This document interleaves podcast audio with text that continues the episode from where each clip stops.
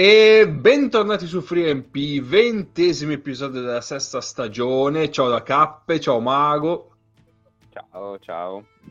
Siamo molto allegri oggi. Abbiamo visto una bella Sì, sì, finale e siamo, e siamo molto pimpanti. Ciao Egno. Siamo allegri, ma non Massimiliano Allegri, perché lui sicuramente allegro non è, visto eh, come sta andando l'ultimo periodo della sua squadra. Comunque più allegri di Mazzarri, però vabbè. esatto, almeno lui il posto, il posto ce l'ha. Eh, ciao Neis, È uno statale allegri. uno statale. Sì, Sì. Ciao a tutti, spero abbiate apprezzato la subaudità di questo weekend torinese. No. No, No, troppo Piemonte. Con la mole antonelliana pure, con eh, i riflettori, troppo. E che non sono venuto nella puntata pre... pre-Coppa Italia. ma meno male, ma meno male. Pensava quando la faranno a Biella la Coppa Italia. Eh, purtroppo. Hanno fatto Supercoppa. Supercoppa. Supercoppa. È candidata Biella per fare la Supercoppa. Eh, Davvero o per scherzo? No, no, veramente, veramente. È candidata, Se eh, palazzetto- visto che comunque c'è... Se no quel palazzetto non lo riempi neanche morto, quindi... Eh, infatti. Eh, esatto. Io, io però ho su, su X ho alzato dopo la finale Su! eh, X, No. che è quel sito, eh, Twitter, vabbè, Ok. e, e ho alzato la candidatura, facciamo la Supercoppa Napoli, perché Napoli è qualificata, chiaramente, alla Supercoppa italiana, e, e facciamo a Napoli, così... eh, cioè, un bel Ma tour sì. enogastronomico, fine settembre, poi fine settembre, cioè Napoli fine settembre è bellissimo, stiamo scherzando. Perché oggi a Varese c'erano 17 gradi a mezzogiorno, quindi Sì, Oh. lasciamo, lasciamo stare. il tempo ormai eh, lascia un po' il tempo che trova. Ehm, Oh mamma mia. No, la... questa no- non era voluta, però l'ho, più l'ho caldo realizzata mentre la del tempo che trova mediamente. Sì, infatti, infatti, bravo. Ehm, allora, Celle ci dovrebbe raggiungere più tardi, che tra l'altro ci, ci deve, ci deve un argomento speciale. Eh. Guarda che se non lo fa, mi arrabbio. Eh. Però, Sì, vediamo. perché noi non ne parliamo finché non arriva lui. eh, no, perché l'ha vista solo lui, quindi Se vuole che se ne parli... Esatto. Eh. Eh, prima di passare all'argomento di giornata che è la Coppa Italia, Mago, io partirei anche per scaldare un po' eh, l'ambiente, perché tanto penso ci saranno notizie, notizie ri- in- inerenti alla Coppa Italia. Direi di partire con la nostra rassegna superflua. Che dici? Sì, non tantissimo, ma qualcosa c'è. Ah.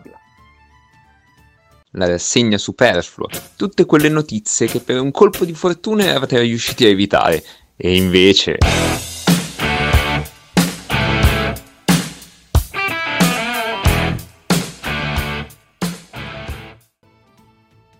Ehm, allora, dunque, partiamo da Toro News. Basket, finale di Coppa Italia a Torino, presenti anche alcuni calciatori granata. Eh, come si, appren- si apprende dal profilo Instagram ufficiale della Lega Basket di Serie A, questi sono riusciti a scrivere un articolo a partire dalle foto del profilo Instagram della Lega Basket. Eh, presenti sugli spalti Sanabria, Bella Nova, Buongiorno, Luca Gemello, che non so chi sia, e Per che Alla- sta rientrando. Secondo portiere Luca Gemello. Di dov'è? Sentiamo. No, non so, so che fosse è il secondo portiere. Di Cuneo, Ma... eh. Sapevo, sapevo io. Volevo dire che era di Cuneo, pazzesco. Ma Vabbè. non ci sia Pobega, perché di solito per Pobega and- spesso a casale andava a vedere anche Buongiorno. A vedere la 2, eh. a volte anche. Eh, non so. Povero. Ehm, Eh, ma E quindi vabbè. Pobega è infortunato, eh, ca- Neis. Cioè, no, no, Pobega quando giocava al. Toro, dico. Ah, Ci ha raccontato questa cosa molto bene. Poi il foglio ci dice che la Coppa Italia di basket è diventata favola. Napoli vince la più incredibile delle finali. Mm, amici del foglio, forse non avete visto tante Coppa Italia nell'ultimo negli ultimi dieci anni, eh. Però, vabbè. Ehm, E, quindi le sorprese, eccetera, eccetera. Vabbè, niente di, niente di imperdibile.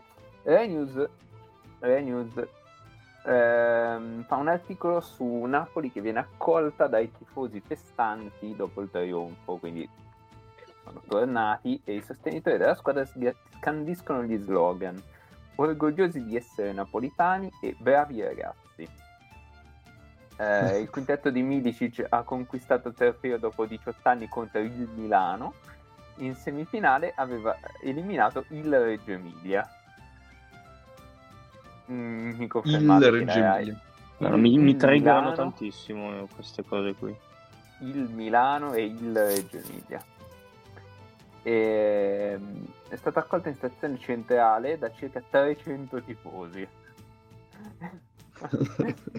Giovanni De Nicolò è stato il primo a scendere dal, Cioè. dal treno con il in mano. Chissà se è stato anche l'ultimo a salire sul treno. La diretta minuto per minuto della festa, pazzesco. Ehm, Poi eh, il secondo boh, poi- che è sceso? Chi è? Eh no, non ce lo dico, non ce lo dico. E l'ultimo? I tifosi- Almeno l'ultimo. Neanche, neanche. Ci dico che i Vabbè. tifosi avevano al collo le sciarpe azzurre hanno sgan- scandito gli slogan orgogliosi di essere napoletani e bravi ragazzi. Ehm, Vabbè, niente, insomma, niente di nient'altro di, di interessante. Eh, poi Gazzetta. Gazzetta Milano-Napoli, una finale con immagini mai viste grazie alla Dazon Red Cam. Ehm, que- quella, quella roba che era sul, ehm, eh, sul, sull'orecchio degli arbitri. Ehm, io questa più che altro l'ho usata, ho usato questo titolo come pretesto per ringraziare quello che si è accorto a un certo punto che la Spider-Cam, tipo per giovedì e venerdì, si è accorto che la Spider-Cam forse era meglio se la mettevano laterale e non sopra il campo e si girava di 180 gradi facendo venire i conati di vomito a tutte le persone che guardavano la partita che è veramente agghiacciante l'uso che Io non fatto capisco. quantomeno Scusa, giovedì questo- poi venerdì non lo so sì. Questo è un piccolo rant. Io non capisco perché si ostinano a creare nuove telecamere. Cioè, abbiamo la- cioè, si usa la telecamera migliore, nel senso che ormai è chiaro che se la mette a centrocampo a quell'altezza lì si vede tutto abbastanza bene. Perché ci ostiniamo a in alto, sopra, che vola? Non si capisce mai un cazzo, e il campo è tagliato, la palla è troppo... Se, soppo- se- se- se- se sei troppo in verticale la palla non si capisce dove stia andando. E comunque ogni volta cercano di propinarci una telecamera. Basta. Però, però Cappe, scusami, aggiungo una cosa su questo. Vero, cioè il ragionamento di base è giustissimo, faccio però un'eccezione per la body cam, che abbiamo No, visto in questa final, final 8 sugli arbitri, e quella secondo me è molto bella.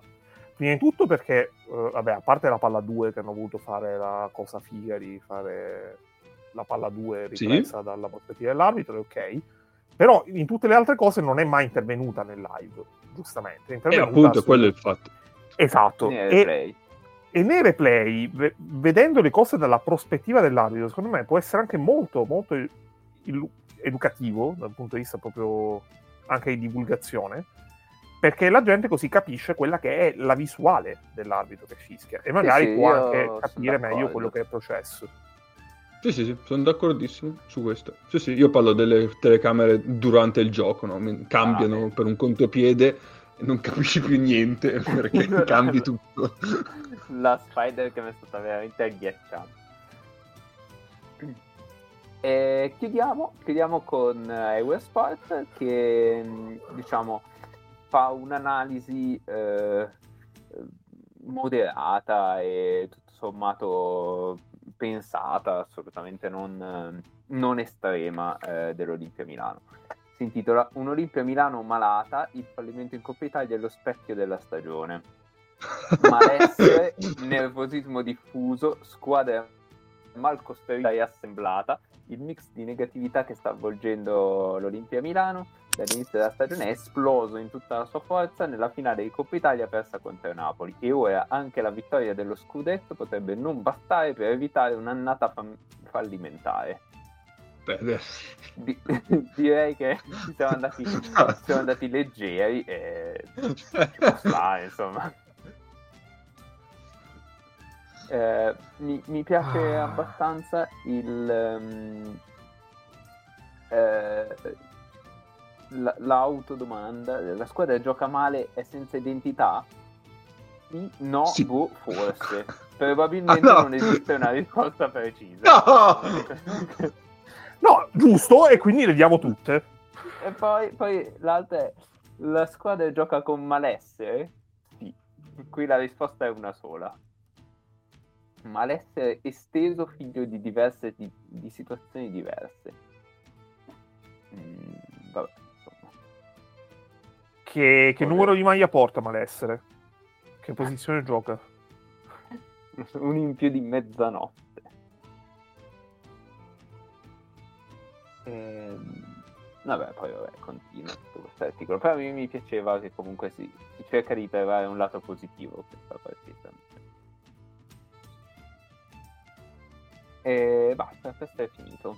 Poi c'ho, c'ho tutte le firme che, che forse vi siete persi negli ultimi 15 giorni, ma cioè non tutte, alcune, ma queste le faremo più avanti. Quando Facciamo abbiamo dopo, facciamo quest- dopo. questa roba della Italia. Andiamo, andiamo anche veloci, eh. ah, non vuoi parlarne? Eh, sì, no, boh, forse. Potrebbe essere un titolo questo. Eh, vediamo, vediamo, vediamo. Va bene, allora passiamo all'argomento di giornata. Coppa Italia. Ehm, io Freccia partirei rossa, da- freccia rossa. Ciuf ciuf, scusami, hai ragione. Anzi, eh, eh, già. Sono ricordato di una cosa adesso che ho citato Simone con te, che ti devo chiedere scusa perché la statistica che hai detto si è avverata, avevi ragione. Pazzesco. Eh, però quale? Aspetta. Eh, Avevi detto che Reggio aveva già battuto la Virtus una volta e la statistica dice così. Ah, eh, certo, giusto. Ehm, No, beh, allora, fino, fi- allora in, un, in un mondo in cui il tiro di, di Pullen non entra, io fondamentalmente ero a Venezia, a Pistoia che fa l'upset su Venezia da prendere il bracket completo di questa Coppa Italia. pazzesco. Poi però è entrato Ehm, Pullen, eh, vabbè. Io inizierei leggendo questo elenchino qua, che è i vincitori delle varie coppe nazionali.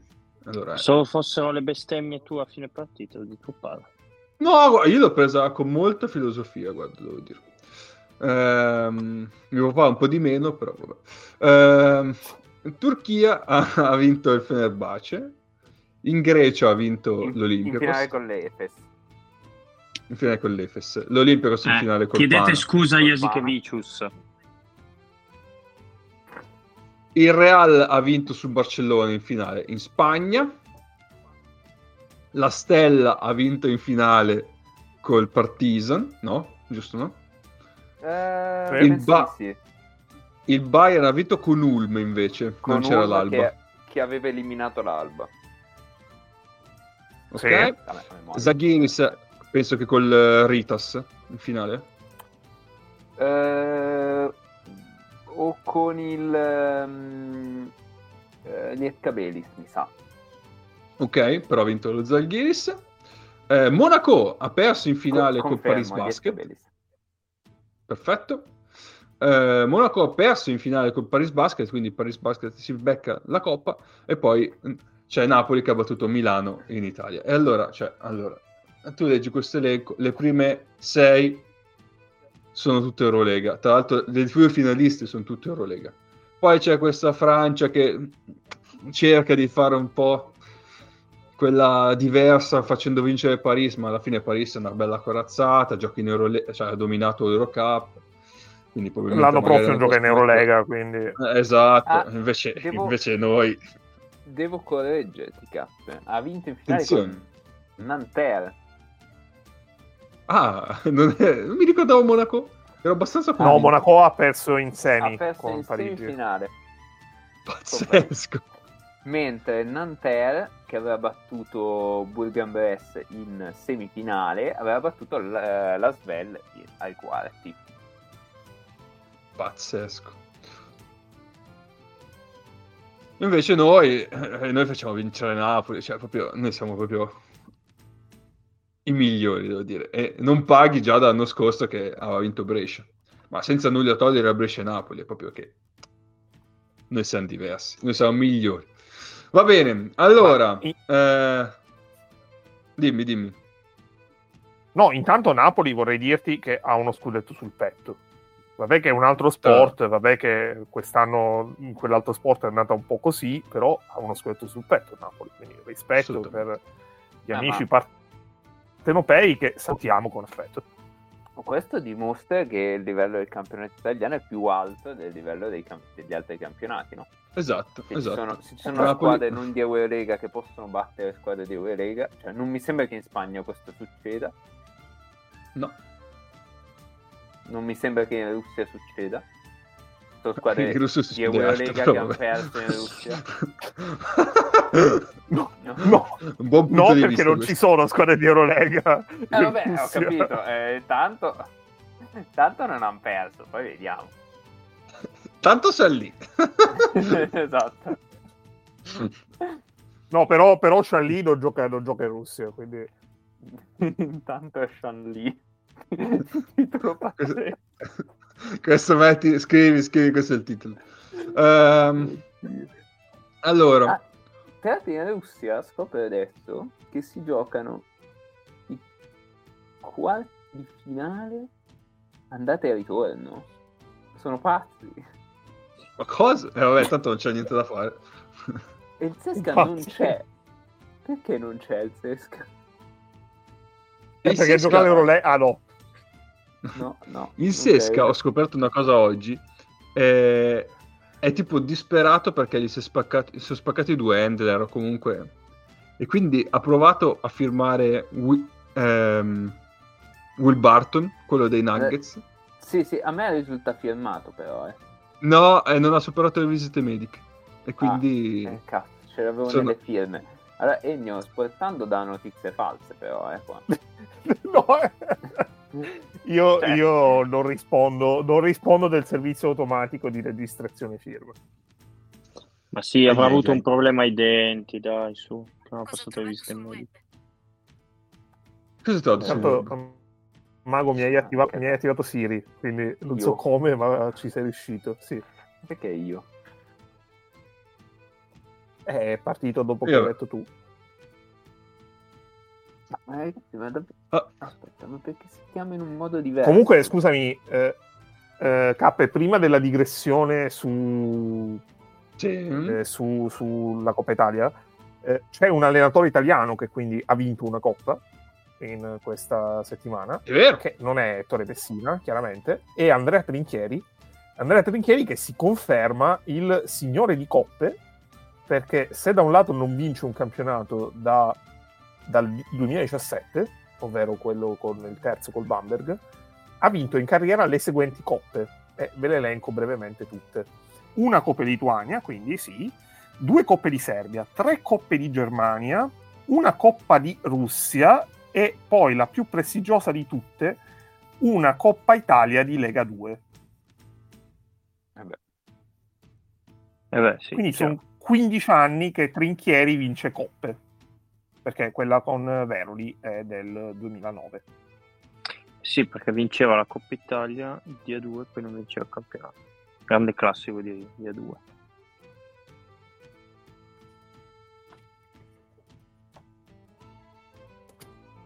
Tanto io Benissimo, allora. di capire come funziona la Coppa Russa, ma non l'ho capito. cioè, non so perché Non c'è il bra- Kazan, Kazan e il Sesca non giochino. Non c'è il, bra- il bracket su SofaScore che magari si capisce? No, non mi è chiaro. C'è, c'è ma non... Ma non capisco perché Ma- non ci siano Kazan e Teste. Vabbè. Non... Eh, vabbè. No, nel frattempo vi posso dire che la doppia sfida fra Zenit San Pietroburgo e Samara è finita con un punteggio totale di 179 a 102. Come E quindi 179? equilibrata. Eh, perché è su 80 minuti, andate e ritorno. Ah, mica che spavento. Direi Pensavo fosse uno Stargame. comunque. Lo Zenit è messo in Eh. difficoltà, diciamo. Ai ai ai. Allora, dai, parliamo un po' di Coppa Italia. Ehm, io non so, andrei per ehm, quarti semifinale, farei così, dai, così facciamo un po' un discorso bene. un po' più generale. Allora, semifinali, e... no scusa, eh, buonanotte, ho fatto già male. Scusi, eh. Sì.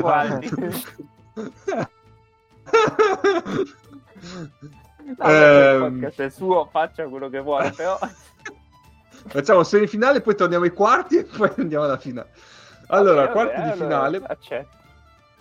Quarti di finale è il primo giorno che eh, non hanno regalato grosse sorprese perché Milano ha vinto tranquillamente con Trento e Venezia senza grossi patemi ha battuto Pistoia.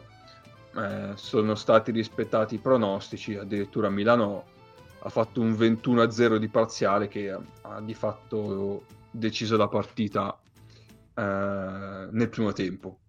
Ucciso la partita. Ucciso la partita nel primo tempo. E- Mm. E no, io ho visto. La partita che ho visto meglio penso sia stata Venezia Pistoia. Ah, eh, sentiamo.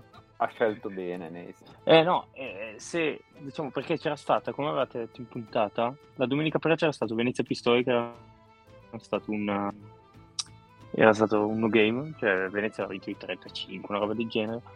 La partita è stata un po' più in equilibrio perché non ha mai fatto canestro da tre punti da nessuna delle due parti. Però di Pistoia che per battere Venezia doveva fare la partita perfetta Limur e Willis, ma io poi me li confondo, sti due. Credo Willis l'ha steccata abbastanza. Sì, sì, Willis che l'ha staccato. Willis e... ehm, Moore è più il paccioccone. È quello più paccioccone. Mi sembra un ottimo Eh, metodo. questo è body shaming. Questo è body shaming. però, eh. ah, è vero, è così adesso. eh, ma in modo E- affettuoso. Cioè... Quindi chi è? Aspetta, il lungo, il corto e il pacioccone, eh, se dovessi dire tre di Pistoia che corrispondono a queste... Allora, il lungo Due, è il eh, lungo e il e corto il corto è Willis, sì, perché è è bassino. Willis. Ok, Copertina. perfetto. E- Eh, adesso vado eh, a la- prendere la lo fisi- la copertina dello zecchino d'oro. Vai, vai, vai. Eh, la fisicità di, poi di Venezia è venuta fuori, cioè Pistoia non, non riesce a reggere Sì. 40 minuti quella fisicità lì, purtroppo per loro. No, infatti, cioè, Ve- Ve- Pistoia è un po' piccolina, Venezia è forse la più grossa di Serie A, tolta Milano e Virtus, quindi figurati. Eh, vabbè, mm, Eh, però non c'è- Venezia, non- Venezia ha confermato Di, di, di. scusa, ha, ha confermato una cosa che, che comunque è una, è una qualità per stare quantomeno su un livello alto, poi magari non basta per andare, per andare oltre. Contro le squadre più piccole di lei vince praticamente sempre, E certo, non riesce a intarinare. che è una cosa... Eh no, però... è una cosa Sì, ma sia sugli esterni che stagione- sotto, proprio è enorme. Sì, sì, Eh, sì. È una cosa che in questa stagione a Milano e Virtus non è che è riuscita sempre, per esempio. Poi chiaramente là c'è anche il discorso del dispendio di energie che è diverso tra Eurocup Eh, sì, e esatto. Eurolega, però comunque Venezia ha giocato 18 partite europee quest'anno, che non sono poche. No, si è visto l'effetto su Trento, ecco. Roster diverso, Eh, quello sì. che vuoi, però. Trento è scoppiata. Mm, eh, ma su, su Venezia ci arriviamo dopo in semifinale, penso, a dire due cosette eh, riguardo a questa cosa qua. Ehm, secondo giorno che invece ha regalato un po' più di emozioni, eh, perché entrambe le teste di serie sono uscite. eh, la Virtus ha perso con Reggio e Brescia ha perso con Napoli. Ehm, io ho visto la partita da, tra Virtus e Reggio. Eh, Virtus che forse non è mai riuscita a, uccidere la partita, come ha fatto Milano ehm, con Trento. E se porti Reggio eh, nei finali punto a punto, troppo tranquillo non devi stare, perché alla fine di gente che sa segnare eh, ne, ha, ne parlavo con Mago eh, privatamente il giorno della, della finale, cioè il giorno della partita. Non confermo né smentisco. perché non ti ricordi? No, sì, sì. no, dice, No, dicevamo eh, che comunque è una squadra che ha, che ha talento. Cioè. Ah, ta- ta- c'ha talento tra le mani perché comunque uh, c'hai Galloway, eh, Briante Weber e, e Jamar Smith cioè, alla- cioè, tanta gente di Serie A ne vorrebbe anche solo uno per svoltare un po' la stagione loro ce l'hanno tutti e tre e, e portarli in finali così è, non dico, cioè, è anche un po' problematico se sono nella serata giusta cosa che è successa alla Virtus perché Galloway ha segnato due canestri importantissimi sul finale. Eh, alla Virtus non è riuscito il pareggio con, con Bellinelli e la partita è scivolata un po' via a quel punto.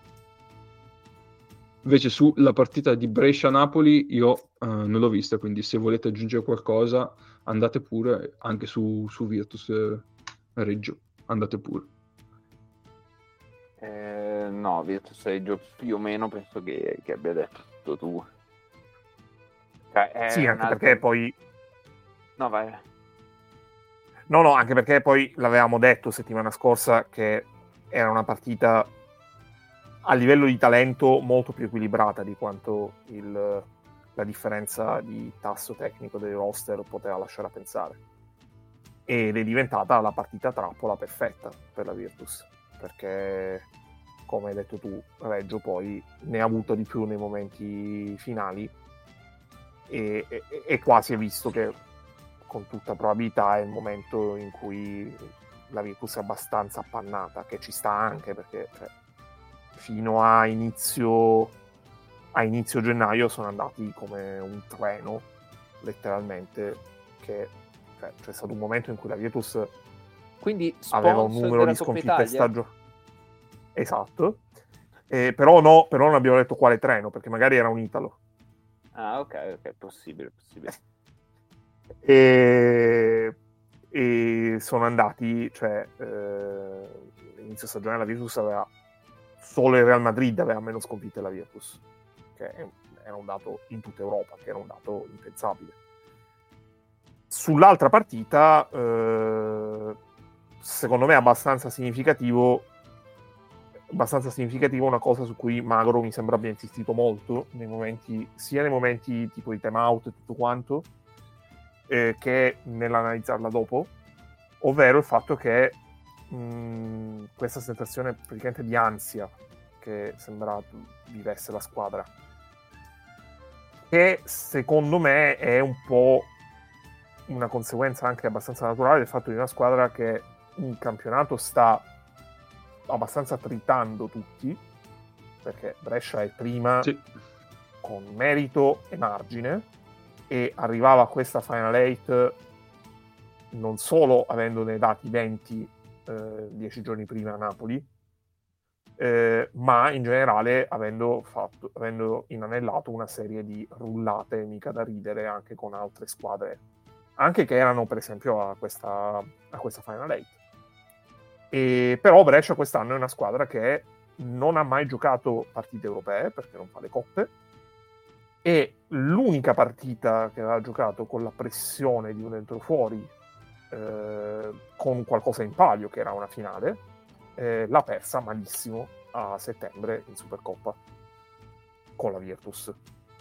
E, e secondo me questo è abbastanza se riusciranno a fare il tesoro potrà sicuramente fare molto bene per il resto della stagione per i playoff perché potrebbero avere l'occasione probabilmente ripetibile di fare non solo testa di serie numero uno ma anche di evitare Milano e Virtus in un'eventuale semifinale playoff eh, però emergono un po' anche i limiti di una squadra che è prima anche per qualcosa che è un po' frutto delle circostanze. Napoli non ha dovuto fare una partita mai vista per vincere ed è sempre stata avanti.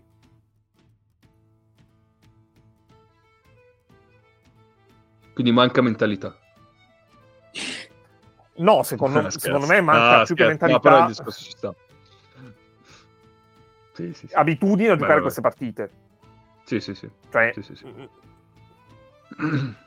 Manca passione. Ecco cosa manca. Eccoci. Ciao. Buonasera, Cellerino. Buonasera. Non vedo abbastanza il poli tutti i giorni, sto passando per Bovisa la notte, che è un'altra, una grande emozione. Andate pure Mi avanti. dicono io che è una zona sicura. Sì, sì, sì, ha voglia.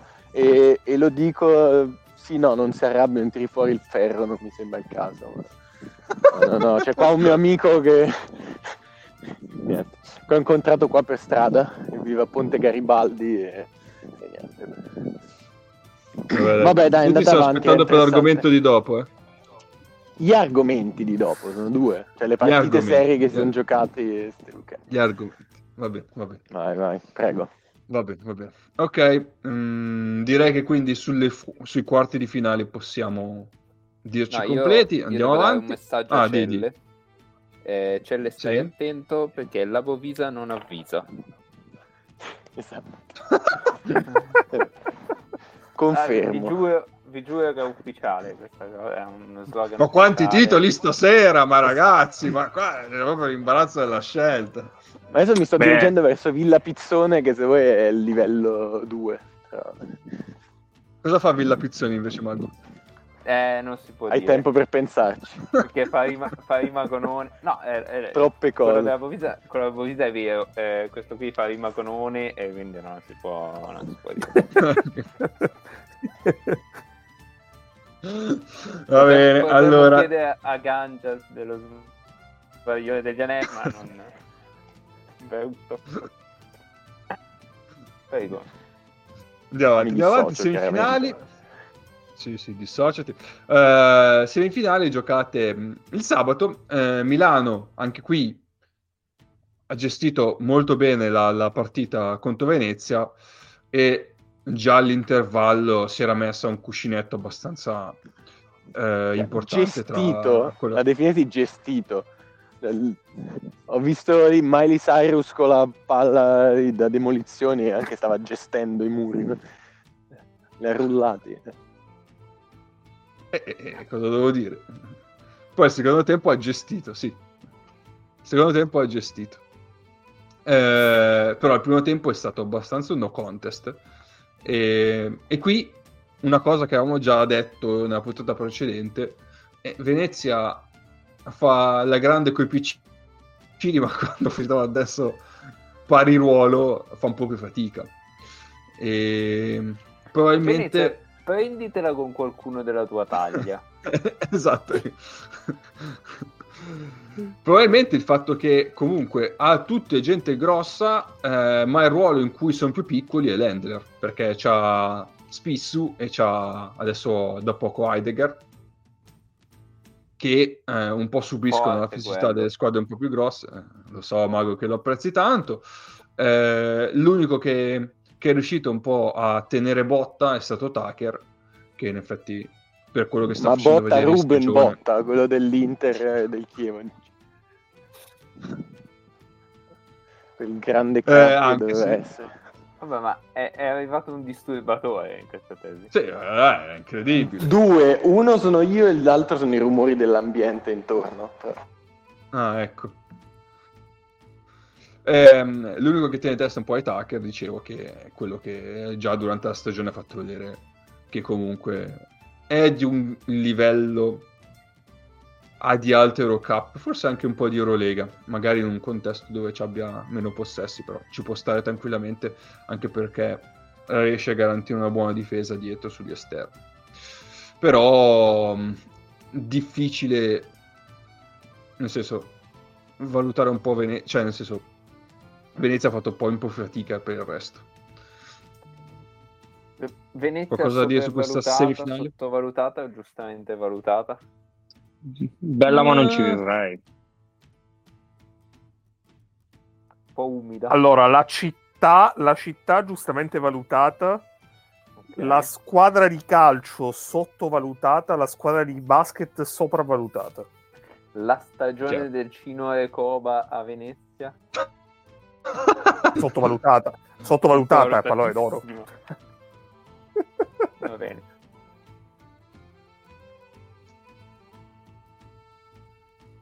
Sentiamo, su questa semifinale avete qualcosa da dire? Beh, è un'altra, come, come il quarto di finale, è un'altra partita difficile da valutare perché sostanzialmente è finita dopo... oh, dopo 10 minuti. Quindi Sì, forse non gestita 10 a sto questa. giro, però. Non lo so, mi è sembrato, mi è sembrato che Venezia avesse dei problemi contro la difesa di Milano funzionante non, non fosse proprio in grado di, di trovare soluzioni. Mm-mm. Insomma, dei problemi proprio nello spot di creazione. eh, abbastanza. Certo che se pensi di risolverli fermando Heidegger, poi vabbè, però al di quello. Mm. Mm, Ecco, mi sembra che siano rimasti quei problemi lì che, che hai pensato, a cui hai pensato di mettere una pezza firmando Heidegger. La pezza di Heidegger. Eh... Anche questo è notevole, eh. Li, stiamo dicendo tutti per tenerceli da parte. Potremmo fare tipo la collection oggi. Ehm, Bene. Eh, quindi Julian l'altra semifinale Stone- invece... Ah, Julian Stone oggi non andrà in onda, al suo posto una pezza di Heidegger. Giulia Stone, pazzesco. Oh mio Dio. Beh, è eh, l'altra, eh, la partita più ubriaca dell'anno. Esatto. Eh, No, cioè, la partita più, più da Coppa Italia possibile.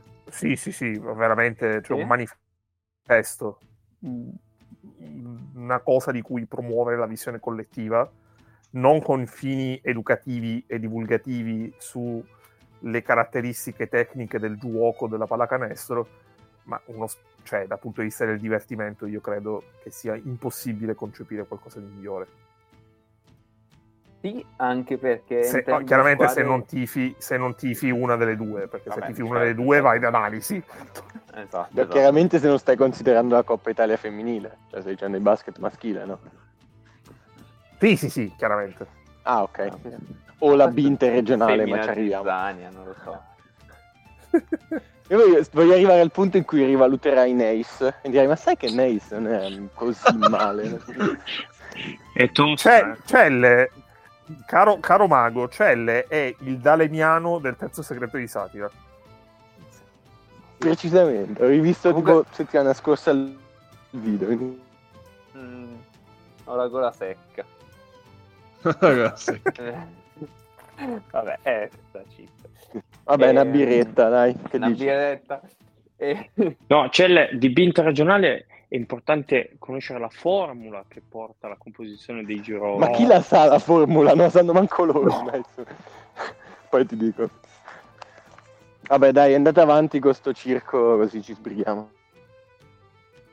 Ah, adesso ci comandi tu. Con va sto circo! Sarebbe la Coppa Ma- Italia. No, a parte scherzi, è stata una partitona. No? Cappe, ma sai che Nace eh, alla fine non era così male? Se gli levi il Piemonte. Ma poi, ma poi- ma poi come se non ci fosse nei qua. Eh no, appunto. Quello. Riesco a essere la, la seconda, per- no, la prima persona più sulle scatole a mago. Comunque no, è, è vero quello che ha detto Ennio al di là delle È una battute, qualità. cioè, da, da- esatto. Da, da- da osservatore esterno è stato... cioè, gasava proprio da vedere la partita. No, è stata una bella partita. sì. Tra l'altro, adesso perché- ho scoperto una cosa. Scusate, prima Vai. è troppo divertente sta cosa. Ehm, volevo rivedere se Napoli era mai stata in vantaggio durante i tempi regolamentari. No, non e, e la risposta è no. Eh, su, sul come si dice? Play sul link play. che per, no, non super, sì, vabbè, nel senso sul link a cui potete accedere anche il by play eh, ai tabellini della partita c'è anche la- il team lead è un grafico che mostra i punti di vantaggio ogni, ogni due minuti. Eh, il, il grafico non prevede i supplementari e quindi la partita per il grafico finisce al quarantesimo. Peccato che ci sono stati 5 minuti in più, però vabbè. Mi confermi Magari- che è una statistica Anche- avanzata quello. Eh, certo. Comunque, nel però mi che gli è- ricorda... Gli è avanzato dello Avanzata. spazio e ci ha messo dentro quella statistica lì, come sempre. Comunque, Eh, te ci scherzi, ma eh, l'anno della promozione in A1 la Virtus ha vinto una partita così, giocando contro Casale Monferrato, ciao Neis, sotto 40 minuti e vinta con un tiro dopo la sirena, cioè tirato ma la palla è entrata dopo la sirena, quindi dopo il quarantesimo è stato il primo vantaggio. su- E quindi una partita-. Una partita rubata, possiamo Sì, non dirlo, so- perché il tiro che entra... Sì, non so come... Sì, esatto, non so come l'abbia vista la statistica avanzata lì del- delle barrette, ma l'in change. Ma... No, Via. anche perché Cappe, io so perché non ci sono i supplementari, perché si, si pone un problema, essendo preso ogni due minuti il punteggio Eh sì, ed essendo i esatto. supplementari 5, cioè, Come fai? come quando, come fai? quando dici ti tiro gli schiaffi a 2 a 2 finché non diventano dispari, cioè non, non se ne esce. Esatto. Esatto, esatto, Ma- esatto. Io, io ho un ricordo distinto che all'intervallo la- ho scritto eh, di questa partita, ho detto, dopo questi 20 minuti, l'unica domanda che mi faccio è come ha fatto Reggio Emilia a non chiuderla tipo 5 volte. E io da Perché se- grande professionista, leggendo quel messaggio, ho detto, ah è vero, stanno giocando la Coppa Italia, accendiamola, motivo che ho visto solo la seconda parte. E infatti un grande contributo per il sociale. E, E- perché e effettivamente... eh, Jacob Jacob Pullen. Pullen. Però se, cioè, se tu guardi, se tu guardavi l'inizio, cioè, io allora la premessa fondamentale, io avevo grandi aspettative per questa partita perché eh, Napoli è una squadra tuo, che però. sì, chiaramente. Napoli, da un lato c'è una squadra, da un lato c'è una squadra come Napoli che mi piaceva vedere, mi è piaciuto molto vedere questa stagione, l'ho recuperata le rare volte sono riuscito a recuperare partite di Serie A con piacere. E dall'altra parte, eh, questa era una semifinale tra due squadre che non dovevano essere qui nella, nella logica dei piani, anche come aveva decretato il gran eh, il dottor, il dottor Zanetti. E, Vabbè. e invece eh, il calabrone non, non sa che non può volare, ma vola lo stesso. E, e quindi quando ci sono queste partite, in generale, di solito la- il potenziale è sempre altissimo. E effettivamente le mie aspettative non sono state tradite ed è bellissimo. E quando all'inizio partita vedo che i primi sei tentativi dal campo di Napoli sono tutte triple, tutte forzate, tutte mh, senza andare fuori ritmo, tutto quello che volete. E comunque Reggio era stabilmente sopra, chiuso più 10 il primo quarto, eh, totalmente, totalmente in controllo. Ho detto, vabbè, questi sono avanti, però non è che l'hanno, l'hanno, l'hanno ammazzata. E e gatto col topo, gatto col topo, e poi, e poi lo show. Eh, sì, no, io volevo rispondere al fatto che è stata una partita divertente. Calabrone era la vedere. rima che stavi cercando con One prima. Cosa, scusa? Calabrone la rima Ah, di prima ok, con... ok, eh, ok. Villa Pizzone vola vola Calabrone, sì. Ehm, no, una partita in- divertente da vedere perché due squadre, cioè le due squadre hanno segnato solo o in contropiede o comunque transizione, situazioni così, o isolamento con tiri impossibili. Cioè, non, non ricordo altre tipologie di, di, di canestri, quindi più o meno, più o meno sì, cioè, giocata ad alto ritmo diventava con tanti errori, ma anche divertente da vedere. Sì, in- in due 21 su 78 da 3, che Eh. penso sia la statistica perfetta per fare impazzire un po' di puristi, e effettivamente un po' ne ho letti eh, in giro, che sono impazziti per questa partita, ma non nel senso del cazzo che divertimento, ma tutt'altro, tutt'altra prospettiva. Eh, in realtà, cioè, tu dici Jacob Pullen, però in presa reale hai declamato le, le lodi di Tyler Ennis e, e qui non forzo l'inserimento del titolo che ci aveva messo Eh. eh, in chat. Tyler Ennio. Eh, sì. No, diciamo che ne- nei primi due quarti molto più Pullen, eh, poi mh, dopo molto più Ennis, eh, che poi però ha pure cercato di buttarla via perché a un certo punto ha deciso che doveva fare tutto lui da solo. Ehm, insomma, Sì, sì, la locura a un certo punto è diventata. esatto. Dopo- Tra la palla che ha Esatto. perso sulla rimessa al fondo, cioè si è fatto togliere dalle mani, poi un paio di scelte in cui si è lanciato uno contro tre all'incontrario. Sì, Sì, abbastanza, abbastanza da uomo con i superpoteri. che- Ma eh, forse è la dimostrazione di quanto abbiano difeso abbastanza male sia la Virtus nel quarto, sia poi ehm, Napoli nel- nella semifinale, è che Faglie è stato un fattore. Cioè, bene, ok, è lungo, però voglio dire, non è che sia un lungo Sì, da- no. dalle spiccate letture, o da- cioè, nel senso, non hanno neanche provato a mettergli un colpo addosso alle rolle, andavano molto entrambe, eh, sia Virtus che Napoli, ripeto, Ma eh, molto Faglie- preoccupate da- dagli esterni, eh, da Galloway e Webber, e, e anche Jamal Smith probabilmente, e, però poi non, insomma, non ruotavano con nessun altro, quindi quasi un raddoppio sulla palla, eh, però poi sono state più azioni quella del lato da solo. Eh, Sì. Io, io vorrei dire due cose. La prima mi è venuta in mente adesso che fa molto ridere Jamar Smith che in partita secca butti fuori la Virtus. E, e la seconda, Mago, ma Faye è più un, cioè nella scala dei lampioni è più Mm. verso un Diop o verso un Fall? Guarda come è Eh. scritto il cognome pure te. In, in che senso? Inizia per fare. Eh beh, È metà uguale, su. Che- No, Che doveva- perché Fall adesso è un, è un giocatore forte, cioè ha vinto l'MVP della, ha vinto l'MVP della, della Coppa Greca. Diop No, è allora- disperso. Allora, per- premesso che non, non ne so tanto di Faglie, ehm, mi sembra un po' più un fall, cioè mi sembra un po' più eh, passato di, di Diop, di- di- della media dei Diop. No.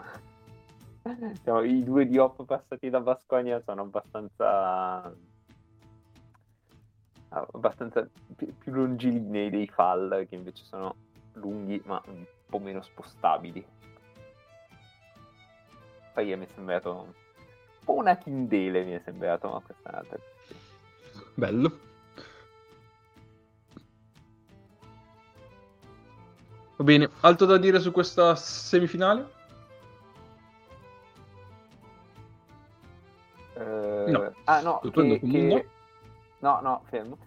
Che ho controllato e Priftis, ehm, Coldebella, Jamal Smith e eh, Kevin Hervey erano tutti e quattro, credo contemporaneamente, non sono sicuro, però alme- almeno tre di questi Kazan. sono incrociati eh, a, mm, a Kazanzi.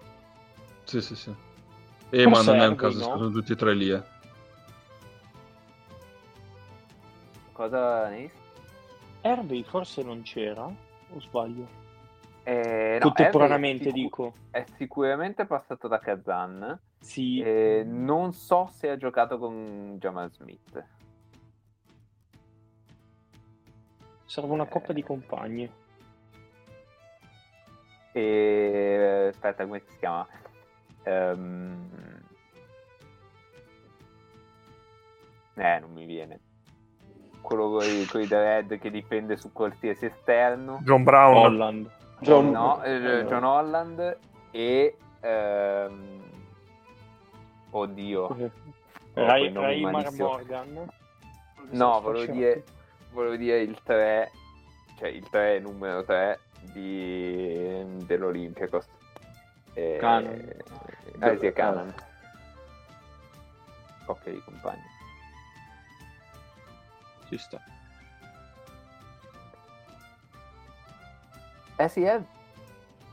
Ah no, è ha fatto Locomotive. Oh cazzo.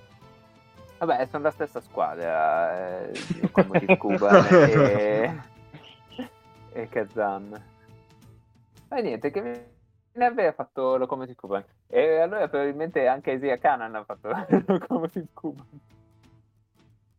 Vabbè, eh, non... No, no, Canan era quell'anno in cui è stato interrotto a metà. C'erano lui, Meglio, eh, Brantley, Brown e... come si chiama a lungo? Ehm... Jekiri. Mamma mia. Io ti dico Vabbè, che ho niente. trovato Dobbiamo, dobbiamo ripassare le squadre, le squadre russe, russe e, e verdi perché... Ho trovato questo itinerario Kuban Kazan 1300 km 18 ore di macchina. Non E- sono così convinto che ci sia che siano proprio la stessa. Vabbè, eh, cercami allora Turk Telecom Ankara, eh, 30X Bursaspor e non so, una- un'altra di quelle lì, vediamo quanti chilometri facciamo.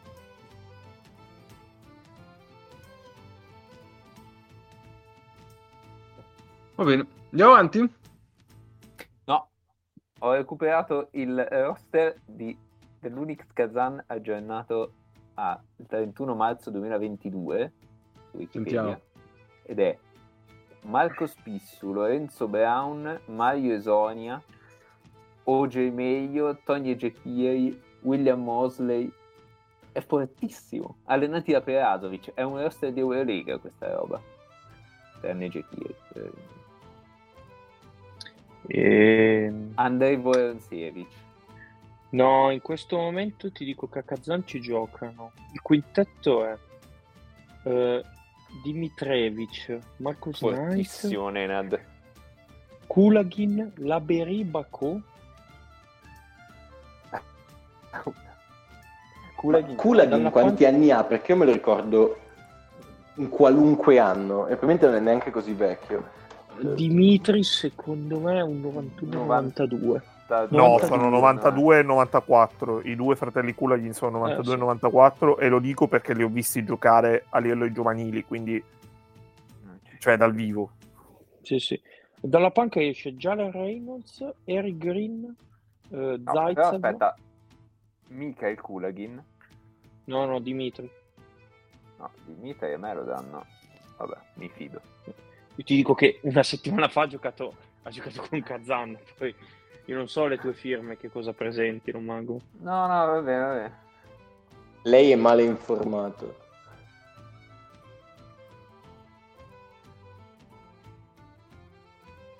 Ci siamo? Ok. Sì, prego. Ci siamo. Andare. Andare. Allora arriviamo al momento che tutti stavano aspettando. L'analisi della finale. E non c'è niente da dire. Benissimo, grazie per aver ascoltato. La puntata di finale. Uh. La finale, che- la Cioè, la fi- l'analisi della finale, importante domenica. l'analisi della finale o la finale che è mandato in analisi. Anche. O l'analisi della sconfitta per rimanere in tema politico. Ehm, Oh. Beh, dobbiamo parlare di Eh. più con la base. E... Dovremmo tornare ad andare nei mercati. La politica si fa in mezzo alla gente. Allora, eh, finale che tutti dicevano, vabbè, ma tanto Milano ha già rullato due squadre, figurati se non rulla neanche la terza. Arrivata stanca dopo addirittura un supplementare. E, e invece Hold my Milano non si è beer. presentata. esatto. Milano non si è presentata. Eh, ma attenzione, adesso sveliamo il, il segreto di Pulcinella di Milano. Non si è presentata in difesa, perché in attacco non è che ha fatto fatto schifo, sì, ma non è che ha giocato molto diverso da come ha giocato con Venezia e con Trento, solamente che i tiri non sono entrati. magari qualche scelta in più rivedibile l'hanno fatta, tipo Shields che era completamente, Beh, non so, aveva mangiato esatto, qualcosa. eh. se, se prendi quella partita e- cioè prendi Milano e, e vedi cosa ha fatto in attacco sostanzialmente con Shields che ha giocato per gli altri 29 minuti su tre, non so quanti ne ha giocati ma tre nell'ultimo minuto ha giocato per gli altri e, e Napier che boh, ha fatto il, il miglior di Leni mai visto. Eh, c- c- ci mancava solo che si mettesse nell'angolo e dicesse no io la palla non la voglio.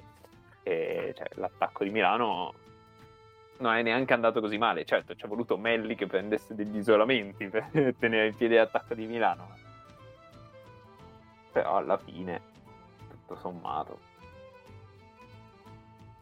Sì, diciamo. Non è che ci aspettiamo grandi cose da questo attacco per come è impostato. no esatto Però dietro, dietro ci sono state diverse lacune, soprattutto sui due handler di, di Napoli, su Ennis e su Pullen. Stati. Sono state, mi ricordo almeno tre volte che la difesa si è completamente aperta, lasciando una, una pista eh, per il ferro tranquilla.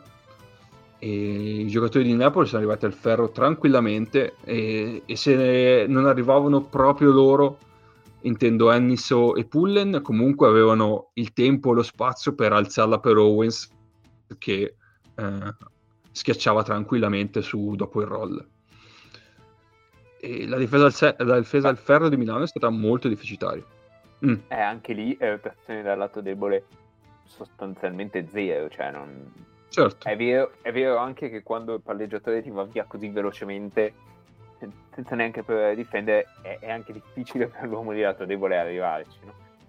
E- Vabbè, certo. Però, però sì, cioè, sostanzialmente è andata così. Senso che o, o chiudeva il palleggiatore o, o la metteva per il lungo ed è un'azione che tipo aveva 180, 180 punti su 100 possessi, roba così. Poi c'è, mm, diciamo, quel, dis- quel- quel discorso, diciamo che lascia un po' il tempo che trova, però ci può, ci può stare in questi casi qua, se tu eh, lasci eh, prendere ritmo una squadra come può essere il Napoli di turno, è chiaro che poi è più difficile scrollartela di dosso perché loro prendono un po' di più di fiducia e sentono la possibilità di poter vincere, no? Eh, se parti in quel modo lì è chiaro che gli dai una chance in più. Eh, cosa, cioè, nel senso, a livello di, di roster e di tutto, è chiaro che eh, le- se Milano avesse giocato come le precedenti due, probabilmente non ci sarebbe stata partita anche qua, perché alla fine Napoli non, non mi sento di dire che abbia fatto una partita sopra le sue aspettative. Ecco. No, Cioè, per me ha E- fatto una partita normale. Però è anche vero che i due parziali con cui Milano diciamo, chiude i, i secondi quarti delle altre due partite arrivano dal fatto che alza, mm, alza la pressione difensiva. Cioè, ruba dei palloni dietro e Chiaro. genera dei Sì, sì, sì. contrapiedi, eh, smette, cioè, l'attacco avversario smette completamente di, di ragionare per fare canestro e ragiona per come possiamo non farci mangiare la palla anche questa azione. Cioè, ci sono stati veramente dei momenti così nelle, nelle semifinali e quarto, in cui Milano mangiava palloni. E, e qui, qui invece la difesa di Milano è sempre stata molto passiva. Eh, forse Napoli ha giocato anche qualche piccherello in meno rispetto adesso mm, questo non ho certezza, ma così a sensazione. Ehm, hanno giocato qualche piccherello in meno, qualche isolamento in più, ehm, o, o comunque i piccherelli che hanno giocato li hanno giocati col, col difensore di. cioè con l'attaccante difeso da, da Mirotic, quindi impedendo sostanzialmente ogni, ogni possibile aggressione sulla palla. E, e appunto qualche isolamento in più che mm, è venuto anche bene perché a parte il solito Napier che è un giocatore che devi proteggere dietro ma fino l'ha protetto abbastanza cioè l'ho messo su su o su giocatori di questo tipo E anche Shields è diventato nel corso della partita un giocatore da proteggere dietro, che è una cosa che non ti aspetti. Mm-mm. Un giocatore sempre battuto e sempre in ritardo dal lato debole. E, e quindi se, se devi giocare con tre giocatori che sono attaccabi- molto attaccabili difensivamente diventa un problema. Esatto. Per quanto riguarda l'attacco che dicevamo, sì, Milano non è che ha fatto chissà quale, cioè ha gio- ha la percezione che giochi peggio, no? Sì. Ma la qualità dei, diciamo che la qualità dei tiri è la stessa tra vittoria e sconfitta, tra le prece- o se volete tra le due precedenti e, e quest'ultima. Cambia proprio che eh, venivano sbagliati. Per Beh, questo nelle due vanno precedenti Eh, vanno- Bravo mago. Eh, No, no, no, non volevo dire quello. Cioè, volevo dire più o meno. Cioè, nelle due precedenti sono entrati come anche nei parziali che fa Milano in Eurolega, eh. Non fai i secondi quarti, Sì, sì, sì, sì. parziale è. eh, perché entrano dei tiri, soprattutto a Shields, eh, che, che non avrebbero alcun senso di essere tirati, neanche di entrare. E Esatto. quando te ne entra in 2-3 eh, su quegli isolamenti lì Shields fa step back e tira da, da 9 metri sopra, sopra ogni difensore possibile Eh, se ti entrano va bene se non ti entrano il problema è che continui a fare quella roba lì e non, e non decidi di attaccare il ferro e poi mm, beh, a me fa incazzare chi dice stai tirando 0 su 5 da 3 attacca il ferro no? Così, come se non, non dovessi fare la scelta giusta sempre, ma guardare che cosa hai fatto nelle azioni prima per decidere cosa fare nelle azioni dopo, a prescindere da quello che ti, che ti dà la difesa. Certo. E, e quindi quello è- un ragionamento che non ha senso. In, in questo caso, però, sì, cioè, sugli isolamenti, ehm, appunto, prendo Shields come esempio, ma perché è quello che, che ne fa di più, ma anche Napier assolutamente. Nel momento in cui non ti sta entrando nulla, mh, prendere un tiro dopo 10 secondi di palleggio fermo sul posto non è una grande idea. Cioè, già se ti entra non hai fatto comunque lavorare la difesa avversaria. Eh, secondo, non metti in ritmo nessuno, mentre magari se attacchi e trovi un buono scarico, un Voigtman lo metti in partita, un Tonut lo metti in partita, ma vabbè, insomma, non devo fare l'elenco. Eh, e, e terzo, non ti stanno entrando quei tiri lì, lascia stare, cioè fai qualcosa, costruisci un attacco un po' più coreale, un po' non so, un po' più sensato, anche a costo di perdere qualche pallone in più. Così come a costo di perdere qualche pallone in più, alza il ritmo. Cioè, adesso va bene tutto. No, non ave- siamo... Avere, avere il terrore del, del contropiede di Napoli, che tanto ti sta massacrando ugualmente, a quel punto, persa per persa, però va a giocartela anche un ritmo un filo più alto. Mm-mm. Ah, a supporto di... Sono partito per la tangente, vai. No, no, ma ci mancherebbe. No, no. A supporto di quanto detto finora da Mago, eh, sono andato a prendere un po' dei numeri e ho preso i numeri Numerelli. hipster, sì, certo, certo, certo, certo. Ho preso un po' di dati da Synergy, li ho sommati assieme per avere la solita distribuzione tra transizione, eh, situazioni sulla palla e situazioni non sulla off ball, no? Quindi i vari tiri dal ehm, tiri piedi per terra, tagli, roll e quant'altro. Mentre in situazioni on ball troviamo i soliti pick and roll, ISO, post, post bassi dei, dei lunghi e situazioni un po' estemporanee. e la qualità dei tiri di Milano nelle situazioni on ball, che è quella predominante per l'attacco a metà campo di Milano, perché abbiamo una distribuzione Davvero? del... Eh, non l'avessi detto?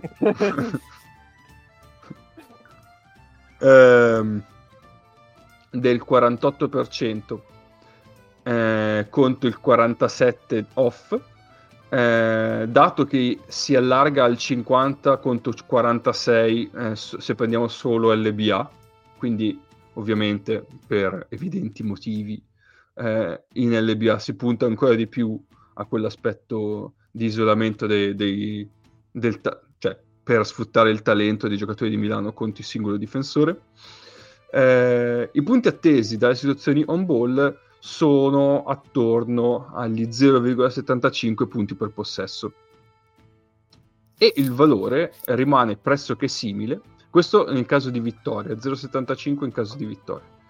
Eh, nelle partite in cui perde, Milano c'ha 0,72. Eh, giusto per capire, è un, un, indice che ti dà la qualità dei tiri presi in quella sì. situazione lì. Okay. Esatto, è, una, è, un, è, un, indice che ti dà... è una qualità. Prende...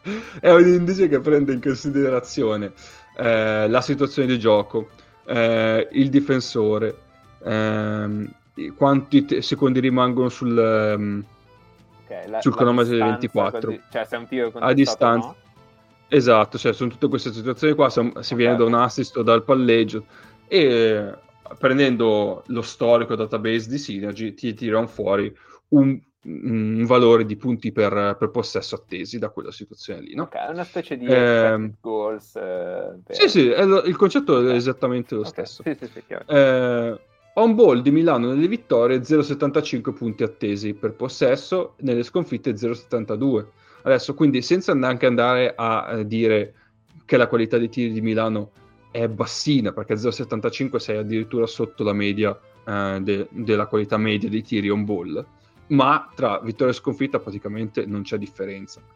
Eh, ciò vuol dire che il tiro che viene preso è pressoché identico. Quello che cambia è poi l'effettivo risultato, perché nelle, sc- nelle vittorie segna 0.85 punti per possesso, nelle sconfitte 0.72, che okay. banalmente è quello che ti genera meno punti, no? Poi di conseguenza cosa cambia? Che come diceva Mago, se eh, gli attaccanti poi si interstardiscono, viene meno anche un po' la circolazione e quindi a quel punto le situazioni che ti possono garantire un po' più di qualità, i, in, di qualità offensiva, che possono essere i tiri piedi per terra, vengono meno e si crea tutta questa concatenazione di eventi che porta ad avere il sangue agli occhi mentre guardi Milano in attacco.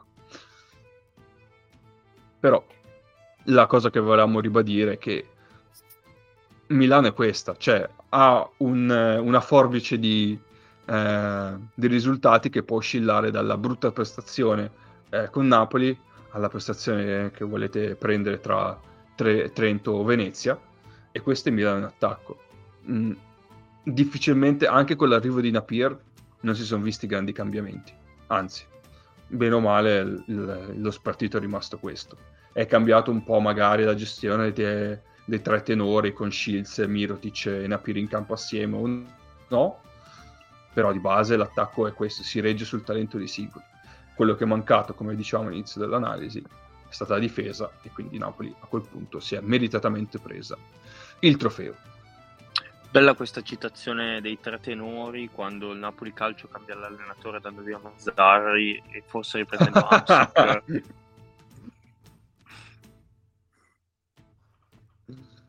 Uh, altro da dire? Beh, ehm, che comunque, cioè, con tutto quello che abbiamo sottolineato dell'attacco di Milano ehm, e soprattutto della difesa, ehm, la, la, cosa impressionante, se vogliamo, del, della forza di Milano su, in Italia, scusa la Virtus forse, è che in tutto questo sei arrivato a un tiro penso il più contestato della partita di Pullen sì. da, da, vincere questa partita cioè che, che, è stata una partita sostanzialmente agghiacciante sì. ha fatto due canestri quando la partita sembrava sepolta intorno al minuto alla fine l'hai riaperta con due canestri due ottimi tiri a parte eh. forse c'è, c'è uno Fissa. di Shields da, da 18.000 sì. metri ma i due dall'angolo Napier è un tiro da uno di Shields sono due tiri perfetti sì sì però nel senso sei arrivato che cioè quelli hanno abbassato forse un secondo la guardia oppure sono entrati quei due tiri comunque hanno dei buoni tiri e sei là assolutamente E quello mi ha, Eh. mi ha convinto a staccare un attimo l'audio di Virtus Roma Carver Roma per vedere il finale della partita, quindi spero che questo, questo impegno sia stato Certo, certo. Perché io dovevo studiare per l'esame di Stato e quindi avevo sul doppio schermo da una parte la B interregionale e dall'altra la Coppa Italia. Però gli appunti c'erano sul tavolo, quindi insomma. Bravo, è così che si studia. Beh, intanto, Siamo intanto io ti dico che, che hai abbassato la guardia è body shaming eh, verso tutti gli esterni di questo mondo. Due parole su Napoli, Scusa. perché abbiamo ammazzato Milano, però è giusto anche, Sì, perché, anche elogiare perché un po' Napoli. cioè, complessivamente eh, Milano è stata in 40 minuti quello che abbiamo detto tipo credo una dozzina di volte in questa stagione. E Napoli, mh, al di là del significato parallelo al campo che ha questa, questa vittoria e in generale per tutto il contesto avere una squadra come Napoli competitiva che chiaramente la vittoria di un trofeo è un exploit probabilmente irripetibile a meno di alzare comunque il livello di ehm, investimenti e proprio cioè, struttura organizzativa. Eh, questa è una squadra, cioè, non è un discorso di budget, è proprio un discorso di, di prospettiva. Questa è una squadra che l'anno scorso, che viene da due stagioni in cui si salva per il rotto della cuffia. Eh, quest'anno ha messo su un- una bella struttura prendendo un allenatore di valore elevato perché Milicic mh, è uno che è stato molto di tra virgolette minors eh, europee però per esempio è quello che all'europeo eh, all'ultimo europeo porta in semifinale la Polonia per esempio e mh, tra l'altro è uscita, è riuscita fuori una sua intervista di tre anni fa dove diceva che gli sarebbe piaciuto allenare in Italia. Eh, sei mesi vince un trofeo così, diciamo che è abbastanza... Tra l'altro effetto farfalla, che scusa, ha battuto Reggio perché con la Polonia ha portato lì quando Reggio aveva firmato Ponitka. Ponitka, l'ha portato in semifinale, quindi l'ha tolto a Reggio perché è stato fermato in Eurolega e così ha potuto vincere i quarti. E- Sì, un po', un po' ritardato questo effetto farfalla, però, però notevole, ci sta. E, Da dare tempo al tempo. C'era il jet lag, cos'è? una farfalla col jet lag. Ma cos'è? Padre tempo. in gene- No, io stavo citando il Marchese del Grillo, ma penso che sia reato di, di centro-sud Italia. Di, di umanità, sì. È Esatto. reato di grande raccordo anulare, quindi. Esatto. e in generale comunque per Napoli chi mi l'ha sembra... visto era l'esorcismo. Niente. questa Napoli mi sembra la, una squadra, cioè praticamente mh, tipo la ricetta per fare la squadra da metà classifica in Italia che può puntare a fare un exploit. Eh, credo sia abbastanza Napoli, eh, ovvero innanzitutto 6 più 6, perché 6 stranieri e 6 italiani, eh, italiani veri 2, che nel caso di Napoli sono Lever e De Nicolao, con 4 tra giovani, eh, prospettiva e cresci bene che ripasso, e poi 6 stranieri dove c'è un po' di tutto, perché c'è E Belling c'è in questa stato? descrizione dove finisce? Eh, quello che passa in quelli che passano. Ah, ok. Va bene, Sua eh. gente, secondo me, sua gente, secondo me, ha fatto un, un lavoro eccezionale a portarlo in Serie A. E mh, in generale è una squadra che mh, quest'anno è partita molto bene. eh, ha avuto un andamento abbastanza irregolare, ma, ma ci sta perché comunque ruotano in, eh, ruotano in otto per davvero, dove comunque settimo e ottavo in finale hanno fatto 15-11 minuti, ma anche meno, c'è Viar poi c'è pure Viar che è stato fake starter clamoroso in, Nelle prime due, sì. con, eh, nelle prime due, però con minutaggi comunque ridotti. Cioè, in generale mh, sono molto divertenti. Eh, io consiglio a tutti quanti di ridimensionare le aspettative sul resto della stagione. Diciamo che mi stupirei veramente tanto di vederli andare contro un onorevole, cioè più oltre un onorevole 1-3 ai quarti di finale playoff. Eh, però è un tipo di squadra mh, interessante perché cioè, tra le altre cose ha vinto questo, questa, questo trofeo tirando malissimo da 3 per tutta la settimana. Cioè, la partita in cui hanno tirato meglio è stata i quarti, dove hanno tirato 11 su 32 che però è un dato chiaramente falsato da Markel Brown che ha smancato tirando 4 su 7 perché cioè, tra Pullen e Zucic che sono state le due principali bocche da fuoco a inizio stagione quando tutto girava bene 4 su 18 in 2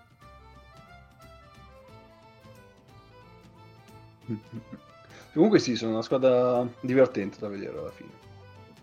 Comunque Pullen prende solo tiri forzati, Eh. quindi E, e Eh, anche mio alla fine... nel- prende, prende pull, eh, pull up eh, sì Pullen up. Pullen Ne- up. nel- nella, se- nella semifinale Zupcic alla fine era fuori per falli o per scelta tecnica? Per un certo punto non era neanche in campo ne- negli ultimissimi minuti. allora Zucic non era fuori per falli Eh, Eh, secondo me è andato col quintetto che aveva, che aveva abbastanza sistemato la, la, la partita eh sì, era per dire che 12. di base, cioè se tu, senza aver visto detto, la partita detto che comunque detto- Zucic sì ma Zucic Eh. ha, gio- ha giocato la- non ha giocato una grande final, final rate appunto, e la partita con Reggio è stata sicuramente la peggiore quindi cioè, ci stava eh. No, ma infatti Però- non era per quello, era per Milano- dire che se avessi letto il risultato dire, e basta, avrei dato abbastanza per scontato che Zupcic fosse, perché parlavi prima delle percentuali al tiro, tutto che fosse stato uno dei fattori. ah no certo certo Invece no, Cioè, quella è la cosa. Cioè, io per quello che ho visto, e anche nella partita con Milano in campionato, Zupcic era stato molto molto importante, ha fatto male, cioè male a Milano, per cui mi ha, mi ha stupito. Cioè, hanno trovato le risposte che servivano da altre parti, da cui Sokolowski, che è un- uno dei giocatori che più mi piacciono in Serie A, eh, a Treviso era pazzesco e un anno sembrava dovesse venire a Roma, poi aveva rinnovato con Treviso, però secondo me è un giocatore veramente fuori di testa come, come- cioè utile in tutto e, e alla fine riescono sempre a portarselo a casa squadre che gli possono dare un ruolo del genere. Eh, mi piace tantissimo.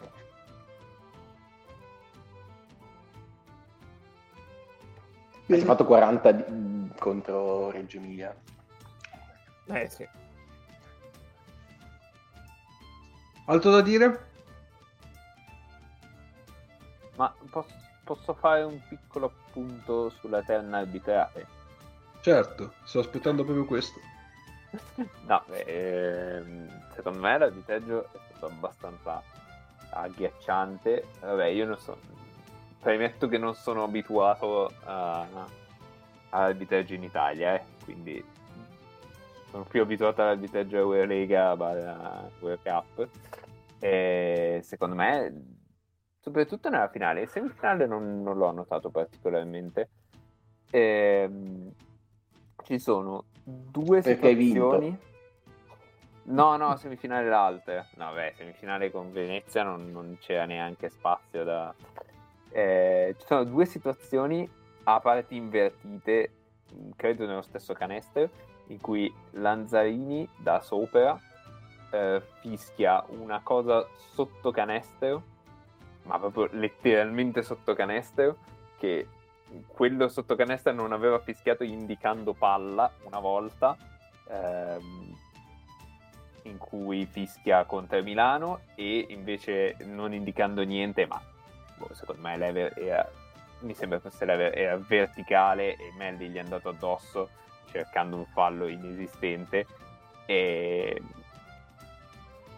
e fischia cioè proprio saltando la zona di competenza invadendo la zona di competenza Eh, poi fischia, l'Eterna Vitale fischia eh, una buffonata a Melli quando fischiano il secondo fallo a Michael Brown, eh, assolutamente inesistente. Eh, probabilmente anche quella dopo a parti invertite, ma quella forse già di più.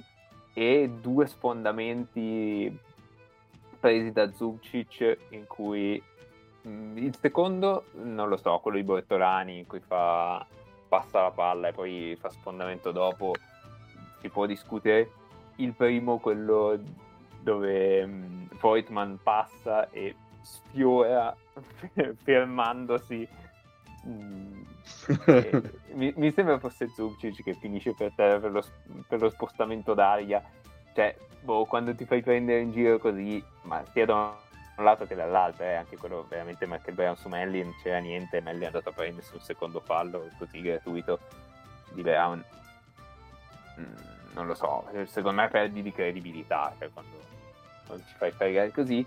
E poi l'ultima, secondo me è meravigliosa, quando cambiano la rimessa laterale eh, sul palleggio di... ma penso due o tre minuti dalla fine, eh, sul palleggio di Napier, in cui sembra, ma non è chiaro, che credo De Nicolao gliela tocchi sul palleggio e um, vanno all'instant e guardano solo la telecamera da fondo campo opposto, quindi da 15 metri di distanza, che non dà assolutamente profondità.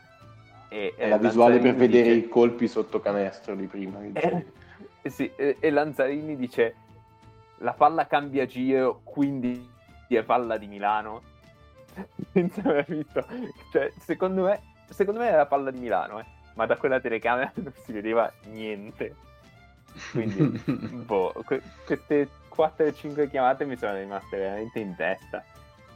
Mm. Sì. Non lo so, credo che siano veramente brutte.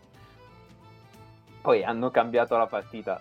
Assolutamente no, anzi, quella che rischiava di cambiare di tutte queste era quella, quella rimessa lì appunto data a Milano che, che ha permesso boh, fosse una tripla o fosse Milano ha perso palla comunque era in un momento importante della partita quindi Lanzarini Però... quando vuoi venire a spiegarcelo qua è casa tua vabbè sì, sì. Però lì quando dice ah no no ma cambia rotazione. Ma, ma cambia rotazione c'è un tizio che sta palleggiando. Come fai a dire? Che uno tipo... gliela tocca. Il fatto che cambi rotazione non vuol dire che l'ultimo tocco sia di uno dei due. Comunque. Graziano Cesari che dice che non fa volume. Esatto più o meno. E quindi niente secondo me oh, mi sono ritrovato più volte a dire ma, ma che fischio è sì anch'io eh, prima di passare e dare la parola a CL per il prossimo argomento eh, possiamo fare sì, sì, sì. Un, ultimo, uh, un ultimo commento veloce all'ultimo l'ultimo, come si dice, possesso di Milano. Ah, la lettura intelligente.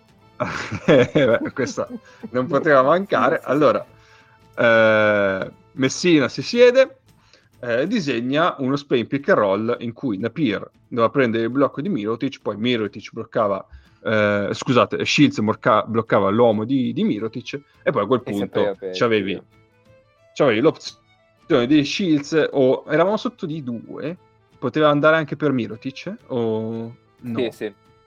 Sì, sì, Potendo, volendo, potevi andare anche su Mirotic per un taglio se, se, nel caso la difesa fosse quella stata su Shields, no?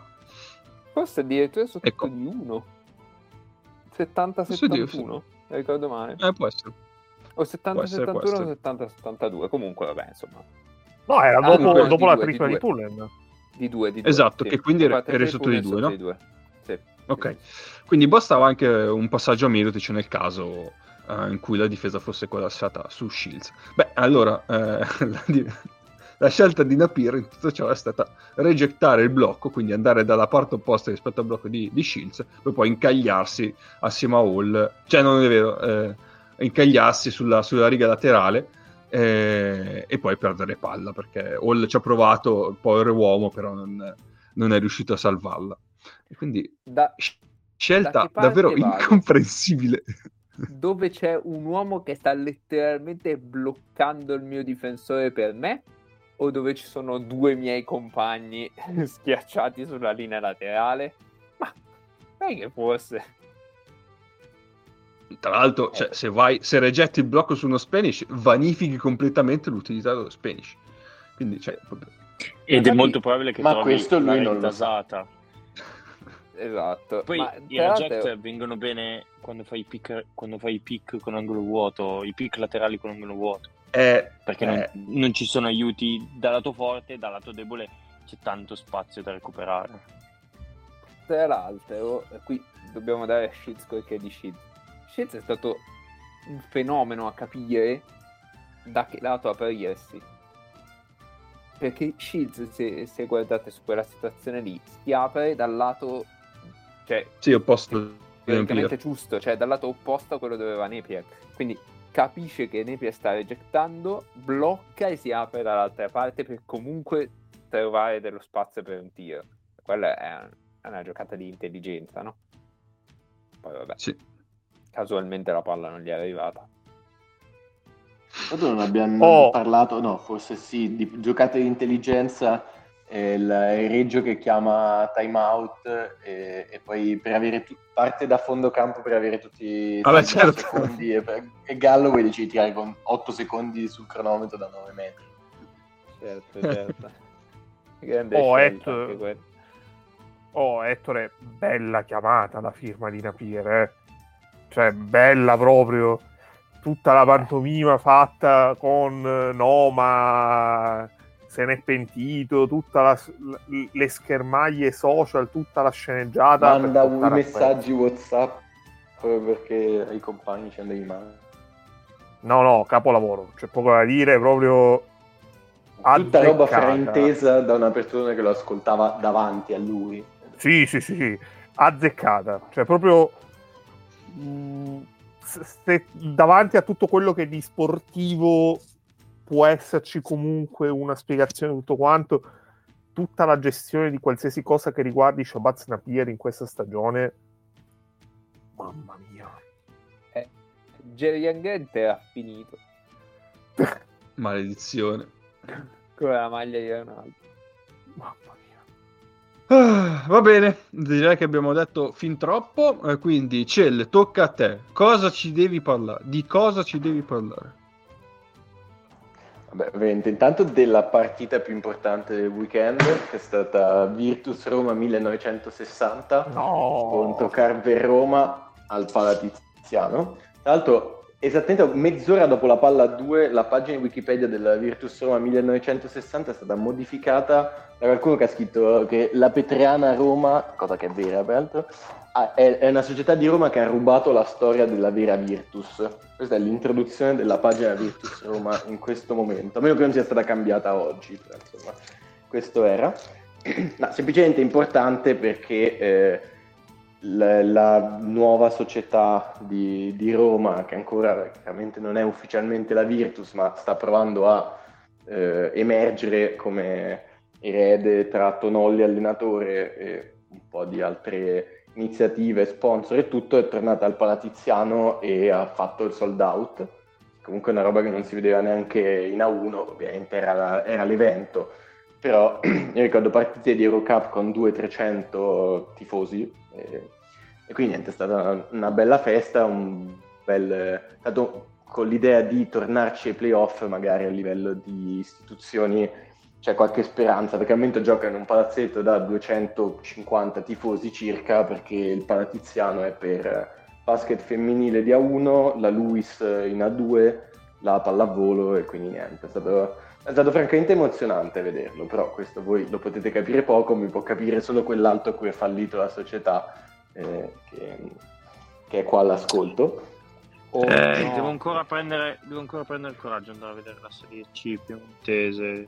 Però mio padre mi ha già detto eh, che vorrebbe tornare perché giocano al, Palapaietta. Mi fa no, no, però almeno una volta dobbiamo andare a vederla dal vivo. cioè.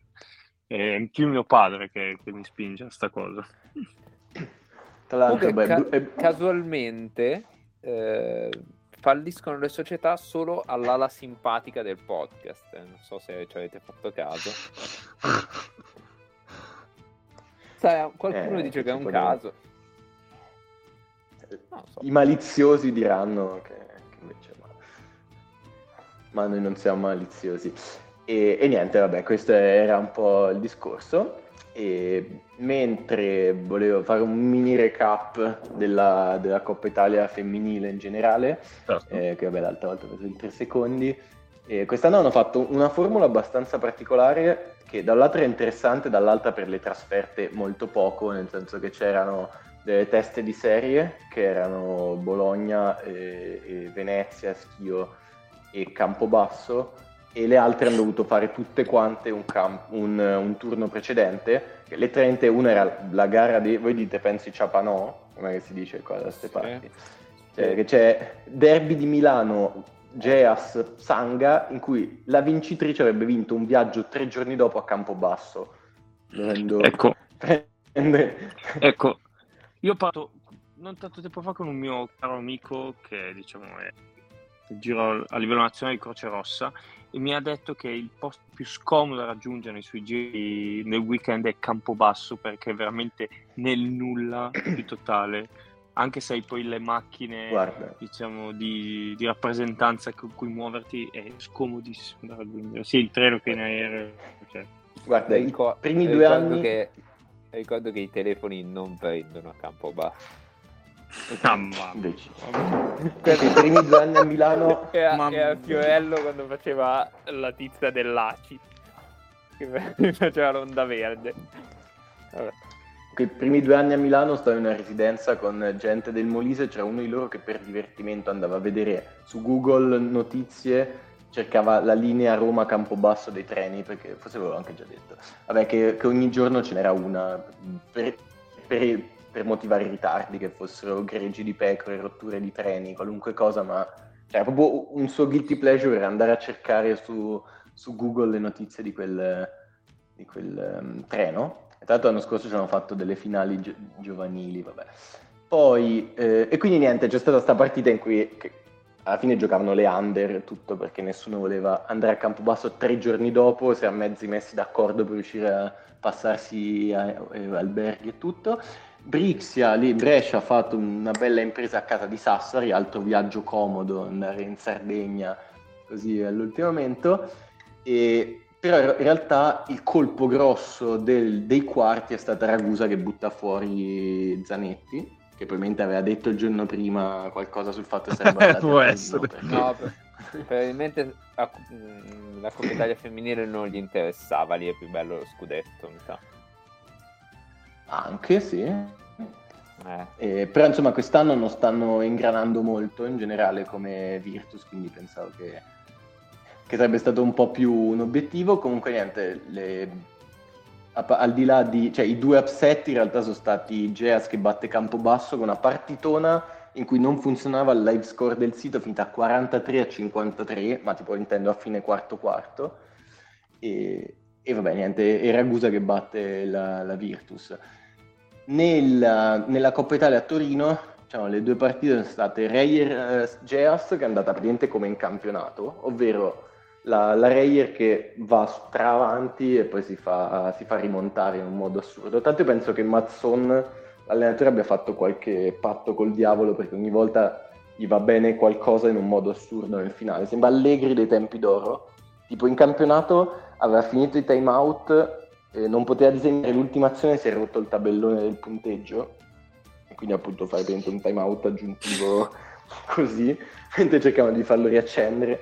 E, e comunque niente, qua sembrava, a me sembrava abbastanza quasi finita, perché Geas era sotto 20 a 4, a un certo punto era tipo 24 a 4, poi ha fatto un parziale di tipo 12-13 a 0 a fine secondo quarto, è andato anche in vantaggio. Sul più 7, niente, stoppata di- della Reyer, canestro loro e poi niente, l'hanno, l'hanno vinta assolutamente con merito, cosa che non mi pesa dire. E dall'altra parte Immagino, Schio è lottato, no no, ehm, non ho augurato nessun scioglimento dei ghiacci che, che sportasse via la laguna. E- No, però è stata a parte tutto una bella partita del, del- Cioè, all'inizio sembrava, cioè, Pensavo- l'avresti potuta benissimo spegnere. dicessi, a parte tutto era una bella città Venezia. Non ci vivrei, abbiamo detto, sopravva- no, abbiamo detto giustamente valutata. Ah, la Reyer femminile come sopravvalutata, sottovalutata, giustamente valutata. Non valutata, immagino. Non valutata, ok? E, e niente, e tra l'altro C'è ancora Scibetta pensare... che gestisce a Reyer femminile. Sì, sì, tra l'altro Scibetta, poraccio, nella partita in campionato contro Geas ha avuto un malore, è stato portato via in, da- in ambulanza, però poi insomma è stato bene, quindi meno male. E con Scibetta ho fatto una chiamata durante il lockdown per parlare di Jasikevicius, proprio normali argomenti di conversazione. Quando, E- quando mi feci autografare il libro eh, ero abbastanza scioccato. Da- Hai parlato del che- Piemonte. che fo- esatto, dal fatto che fosse E no, eh, Cristiano- lavorava in Piemonte. Cristiano il lockdown era a Casale, cioè nel lockdown a Casale Monferrato io sinceramente ho poche cose che augurerei eh, al mio peggior nemico e quella è una. Vabbè, no, no, è positivo, tanto non puoi uscire, voglio dire. È vero, giustamente. E, vabbè, molto velocemente, tanto abbiamo finito con le squadre importanti. Schio batte Ragusa, un'altra partita combattuta, però che ci si aspettava. E poi la finale Schio-Venezia è stata, anche lì sembrava che, che a un certo punto Schio l'avesse già chiusa. Venezia l'ha riaperta con una fiammata di Kuyer, la lunga che aveva anche rigirato la partita con Geas, però poi alla fine eh, la- cioè Parks che era immarcabile. Tra l'altro c'è stato tutto il discorso di Giorgia Sottana che ha giocato la semifinale, è corsa a schio a vedere la nascita, e, cioè la, la- la moglie ha partorito e poi è tornata a giocare la finale, quindi insomma vincendo l'ennesima Coppa Italia, è stata un po' la storia della- della- di questa Coppa.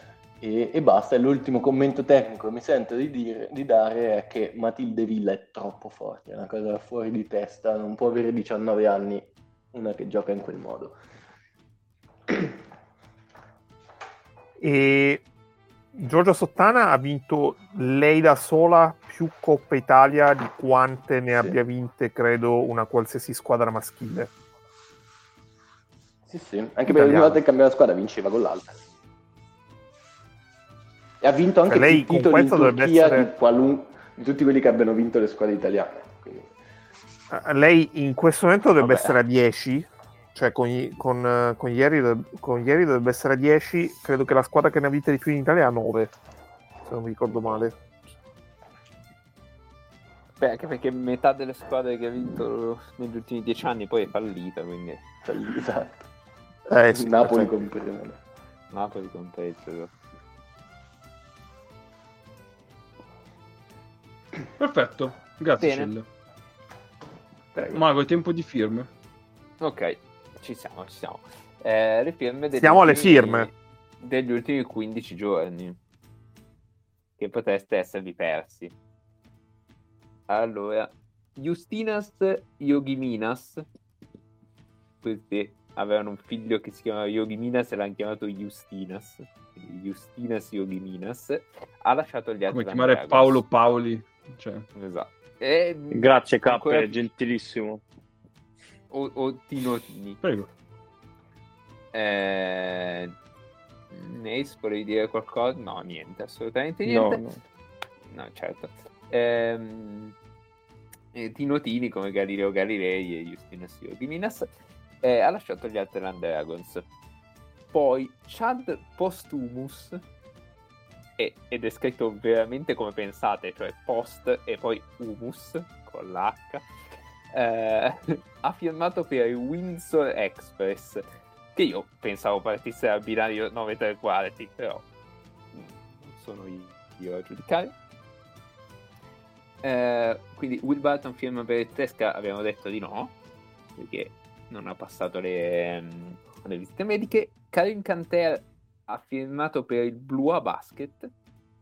Nel caso vi stesse chiedendo che fine aveva fatto Karim Canter, è in Francia. David Stockton, figlio di eh, John Stockton, ha firmato per il Capitanes de Arecibo. No, Ah, Tanto non aveva vabbè. giocato tipo in Croazia a un certo punto il figlio di Stockton, non mi ricordo Può essere, parte. può essere. Che è la carriera di David Stockton. Giga Fifol detto Fifault, eh, che era con i Vienna DC Timberwolves. Lascio sedimentare questo nome, Vienna DC Timberwolves. E, li ha lasciati e ha firmato per l'Opsi Polzela, che non so neanche da dove possa arrivare un nome del genere. A me piaceva molto eh, sia il nome suo che il nome dei Vienna DC Timberwolves. Maurice Ndue, lo ricordate? E ha lasciato la Poel Gerusalemme e ha firmato per il Locomotive Cuban. Eh, l'ho visto prima nel roster. Eh, Ken Birch, lo ricorda Ken Birch? Ha firmato per il Porchissimo lui. Ha Ma io lo vorrei Girona. un sacco di nuovo in Eurolega. Eh sì. Non credo, credo sia decomposto, non lo so, però magari. Eh, poi Ryan Boatwright Il nano razzante. ha lasciato il Bnei Herzliya. Non sappiamo dove Israele. ha firmato. Sì. Terry Tompkins ha firmato per la Stella Rossa. Eh, Andrew Proprio lui, proprio lui, no, no, no, no, un Proprio- omonimo, proprio lui. Sì, sì, sì. Ehm, eh, Andrew Harrison ha firmato per ha lasciato il PAOK. Poi qui c'è una serie di nomi incredibili. Ehm, Justas Formanacius Fu- Furmanacius, scusate, che ehm, stava giocando con il Gargzu Garzdai, ha firmato per il Ionava Ionavos. Ma cos'è? Giuro. Ehm, Kevin Hervey ha firmato per la Poello Lon. Mm. Eh, Walter Hodge, mm, ex Cantù credo, tipo 7-8 anni fa, e, era al Homenetmen Beirut eh, e ha firmato per Real Esteli, qualsiasi cosa sia. Poi c'ho un incredibile Amedeo Tessitore firma per l'Umana Venezia, ma Ma come? non lo so. Ma no, non- Eh no, sarà credo. rinnovo. Ha rinnovato, Non credo, rinnovato. non lo so. Ah, ok, ha rinnovato, perfetto. Antonio Pena ha firmato per i Broncos de Caracas. Che Un tempo c'era Bronchi. Stefan Peno che aveva fatto le giornate Eh, del vabbè. Barça. Lui forse. Eh, però i Broncos de Caracas erano molto belli. Allora, qui, qui devo respirare perché è difficilissimo. Craig Osaik Vuom e, e tutte queste V sono W, eh? Ehm, era con il Real Mago, però siamo-. Mago, però serve un nome Sì. più facile. Cioè, Cioè, con quel Eh, nome eh. lì non puoi andare al mago, al mago al lago, non puoi andare. Eh, non lo so, è però Schifatikin. Eh. E ha firmato per i Vellaznini Diacove. Shakillo Fiat. Si chiama veramente Shakillo. Era alla Dinamo Bucarest e ha firmato per l'Euronickel. Potrebbe- Che cos'è l'Euronickel? Che cos'è? Me l'hanno chiesto oggi all'esame da ingegnere l'Euronickel, dai. Asterios Asteriadis ha, la- ha lasciato l'Aias Evosmu. Volete, volete commentare? No, volevo Vorrei commentare sapere questo dov'è la squadra. di quegli altri, di quel Tinotini e quell'altro di prima. Esatto, esatto. E anche, anche quello dopo, Dukan Dukanovic ha lasciato Bellissimo. Opsi Polzela, che è sempre quello di prima probabilmente. Eh sì, sì, sì, sì, è vero. Quindi questi hanno sostituito Dukan Dukanovic con Ziga Fifol. Eh beh. Ehm, poi... ehm, L'algoritmo ha parlato e ha detto no, tu Ramiro, Esatto, tu- esatto. Questo me lo cacci, quell'altro me lo- Tyree Corbett, che è un, gioca- un nome da giocatore rispettabilissimo secondo me, ehm, giocava nel Cagliari 2030. Ora, il, il, il Cagliari 2030 mi ha, mi ha un attimo, mh, eh, come dire, incuriosito e sono andato a cercare eh, che cosa fosse. Ovviamente non ha una pagina Wikipedia, ehm, non si è capito quindi perché eh, parli, cioè perché si chiami 2030, eh, però è una squadra macedone. E, essendo una squadra macedone, sono finito nella prima, lig- prima lega macedone e ho scoperto che il Cagliari 2030 ha appena perso di 4 contro l'Euro Nickel. E quindi eh, Ma Euronica, Ah. ma che nome è, ragazzi? Euro Nickel, eh beh, Gioca sulla borsa di Milano. No, è palesemente essere. Gerasimenko il patrono di una squadra del genere. sì, Ma te lo ricordi, Gerasimenko? Certo che me lo ricordo, che domanda. Io sto ancora No. aspettando il Palagera. Sarà, sarà qualcuno Cantù. con una miniera, insomma, qualcosa del Eh, genere. appunto. Ehm, poi, poi, Jalil Okafor, non so se vi ricordate Ah. Jalil Okafor, ehm, era agli Zhejiang Guangsha e ha firmato per il Capitanes dell'Arecibo. Ma non aveva iniziato la stagione? Ma basta, ma quanti, quanti Ah, posti? Eh sì, E infatti non Eh era sì. in Spagna all'inizio. era la terza Sì. squadra in questa stagione. Eh sì. Ma Poi- quanti poi- posti a roster hanno eh, i Capitanes? Eh, non lo so, Ma ma i capitani me sono delle porte girevoli, cioè c'è chi Secondo entra, c'è chi me- esce. è aperto il mercato perché poi vedremo altre firme notevoli. Eh, Sono un Giannis- porto di mare. Eh, sì. sì. Ehm, Yanis Bello. Strelnieks, eh, che era Scafati, ha firmato per l'Obradoiro. Ehm, Ma l'Obrador non ha firmato solo quel lettone lì. Eh no. Eh no, me la sono persa allora. Ma Eh no, ma come ne abbiamo parlato su WhatsApp, Mago. Mago? Eh, tu Eh, no, ma- ma- Cos'è? Eh, chi, chi ha firmato? Un lettone. Timma. Ah, Yanis Steam, è vero, è vero, è vero. Non so perché non c'è qua dentro. Eh, cavolo. Eh, Forse non ha ancora passato le visite mediche. Può essere, può essere che le visite mediche di Yanis Steam siano... Eh, vabbè. Alex Antetokounmpo ha firmato per il Mazeikai. Mazei... Ho visto le foto erano bellissime. Cioè, lui all'aeroporto imbarazzatissimo. Deve essere in Lituania. Sciarpa addosso. Sì, sì, è in Lituania. Con la sciarpa di sti qua addosso. Si vede dove è finito. Ehm, Taco Fall, di cui forse ricorderete qualcosa, eh, era il Nanjing Tong- Tongxi Monkey King, nome che è tutto un programma, e ha firmato per i Piratas de, Ca- de Quebradillas. Quindi è un altro che va,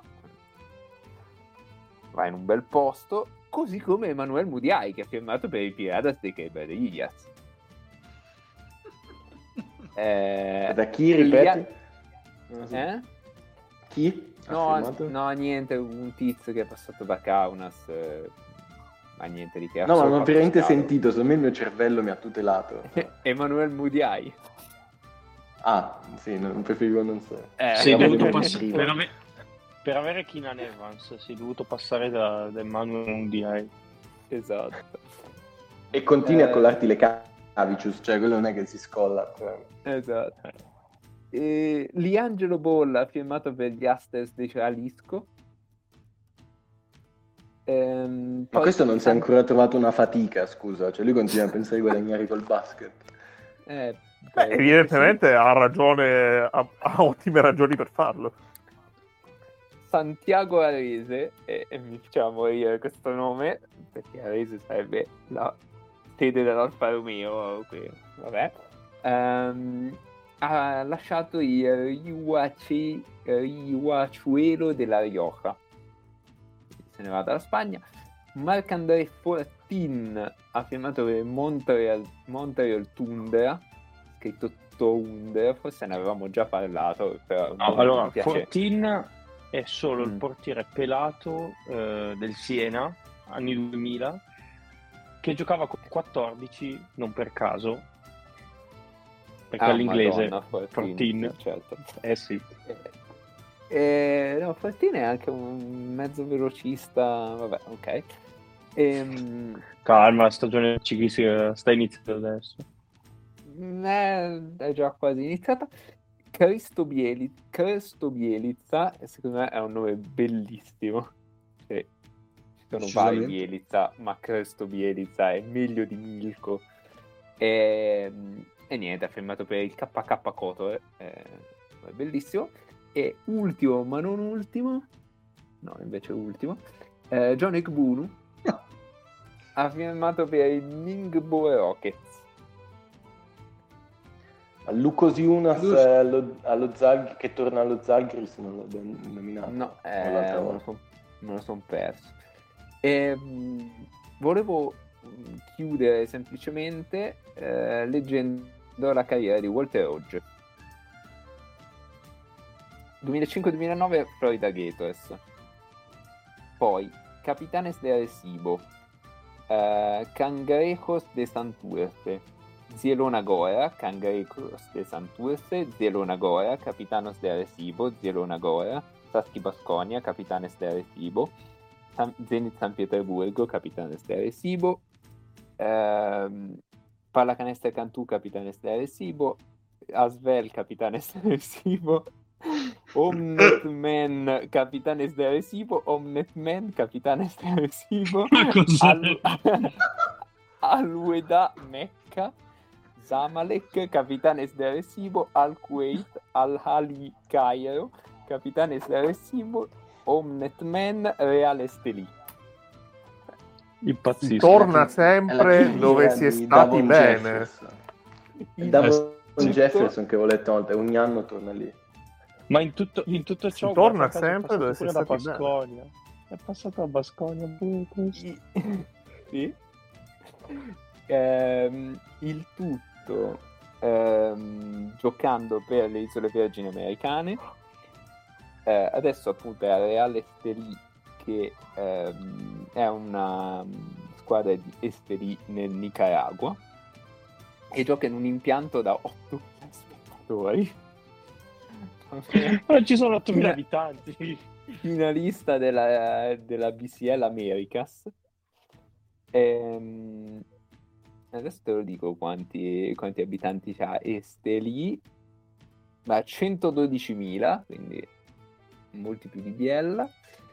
Ehm, Tanto qua dice fondata nel 2018. Proprio esatto. In attesa di questo. Vabbè, la- lascio perdere. E in tutto questo è stato due volte campione NBA, eh, una volta campione polacco, ha vinto una Basketball Africa League, un campionato del Kuwait, un campionato egiziano, tre campionati portoricani, un campionato libanese.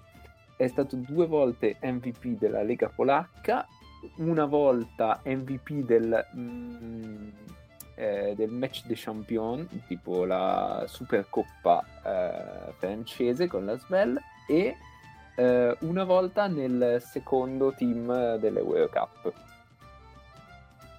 Il tutto Ma io mi sono tornando- dimenticato di nuovo di chi stiamo parlando. Walter Hodge. ah, giusto. Il tutto eh, gio- firmando 10 volte per i capitani Arecibo. C'è una stella lui. 3 per lo Zero Nagora, 3 per l'Omnet E 2 per i Cangrejos de Santurce. Pazzesco. Io sono finito su- sulle- sui quintetti di Eurocup. E ci sono Eccoci nomi- qua. Di quella sono dei nomi incredibili. Beh, Mago, ti dico che nell'anno dove è stato per un quintetto l'ho, Patrick. Beverly, dove è stato quintetto Patrick Beverly, nel secondo quintetto c'era tale Pavel, di cognome, Eh, Pavel Puppel. Certo. Pumperla. Eh, beh, nell'anno di Walter Oggi il quintetto eh, World Cup è Nick Calates, Malcolm Delaney, Kostas Vas- Vasiliadis, Justin Dolman, John Bryan. Sì, e dalla panca quel mostro di Chuck Hayson. A me piaceva tantissimo. Sì, Lucas Mavroche Falidis. Stavo leggendo attenti lo stesso nome ero assorto. Vabbè, vabbè. Eh, vabbè. Beh, ragazzi, è stata una puntata incredibile, secondo me. Sì, È giusto chiuderla qua, sulla carriera di oggi. sì, tanto partite a vedere, c'è la nazionale, guardate la nazionale, ne parliamo settimana prossima. Esatto, esatto, esatto.